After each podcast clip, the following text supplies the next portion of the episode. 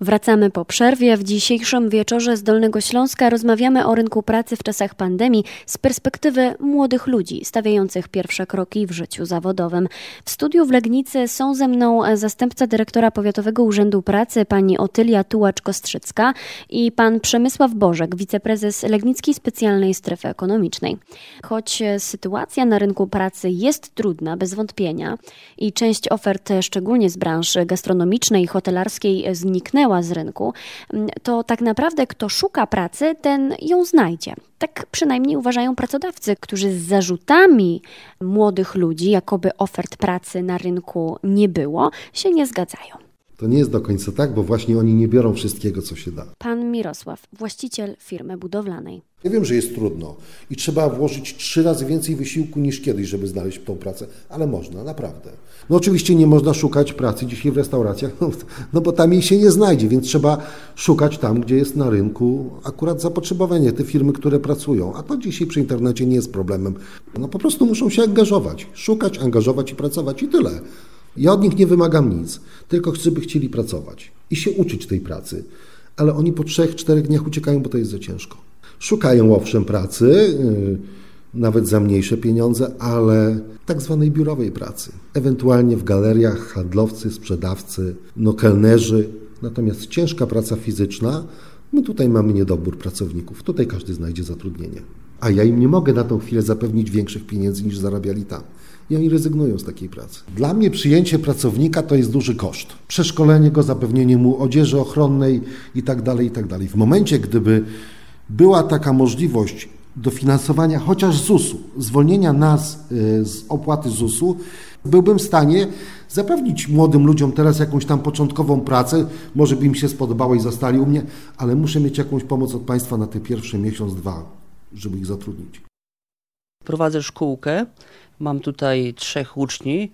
Przemysław Godek, właściciel salonu fryzjerskiego. No i po prostu ci moi uczniowie y, no nic nie robią, tylko tyle, że teraz uczą się na lalkach. Wcześniej było więcej klientów. Przez koronawirusa wszystko się zepsuło. No nie chce im się. Po prostu y, ta sytuacja jest taka, że stali się leniwi, trzeba im ich zachęcać do współpracy, do pracy, pokazywać po pięć razy, bo jest garstka y, młodych ludzi, którzy chcą się uczyć, y, a reszta po prostu będzie myśli kategoriami, że pójdzie pracować do korporacji większej i tam dostanie y, stałe zatrudnienie, większe wypłaty. Uważam, że to też, że oni zostali zamknięci w domu, no to to, to wytwarza taką chyba depresję w końcu dla tych młodych ludzi, bo oni chodzą, szukają, ale nie do końca wiedzą czego. Bo młody człowiek kończący szkołę podstawową mógłby iść do tak zwanych zawodówek, jak to były kiedyś, czy do e, OHAP-u, bo oni tam mają takie kursy zawodowe i odbywać u mnie praktykę trzydniową, zarabiać naprawdę przyzwoite pieniądze i doszkalać się.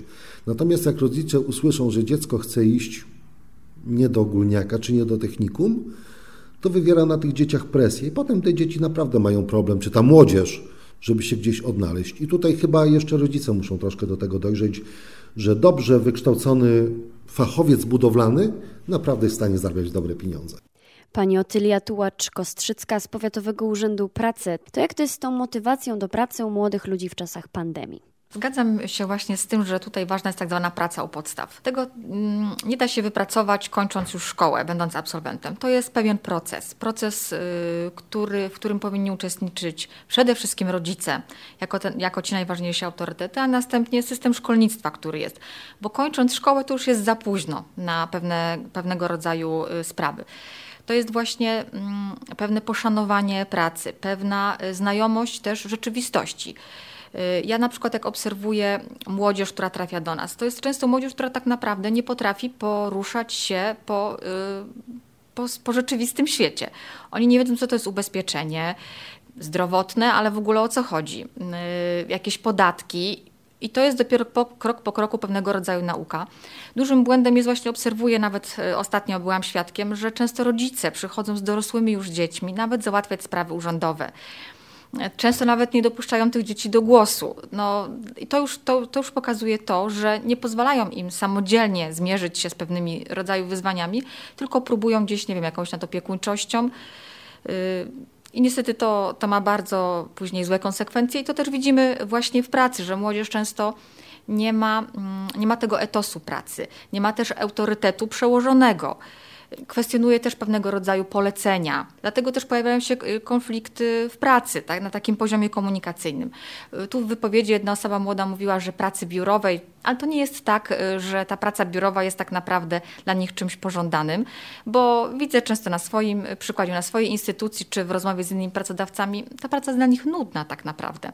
I oni potrafią po tygodniu pracy w biurze, gdzie trzeba przyjść rano, w ogóle jakieś dokumenty poukładać, a w ogóle po co, po ty, piszą po tygodniu SMS-a, nawet nie mają ochoty zadzwonić do pracodawcy, że, że już nie przyjdą do pracy. To jeżeli nie fizyczna, jeżeli nie biurowa, Tak. To czego oczekują młodzi ludzie? No to jest dobre pytanie. Czego oczekują? Pan Przemysław Bożek, wiceprezes Legnickiej Strefy Ekonomicznej. Czy są takie zawody, branże, e, które młodzi ludzie z automatu odrzucają? Tak, zawody mało płatne albo zawody, które nie interesują. Ja myślę, że pani Otylia jakby uderzyła w sedno całej sprawy. Czyli my musimy wrócić do podstaw. Lata 90. tak i takie trochę przepraszam za brzydkie słowo, obrzydzenie szkolnictwa zawodowego. To się zawsze źle kojarzyło. Brudny warsztat, jakaś kuźnia.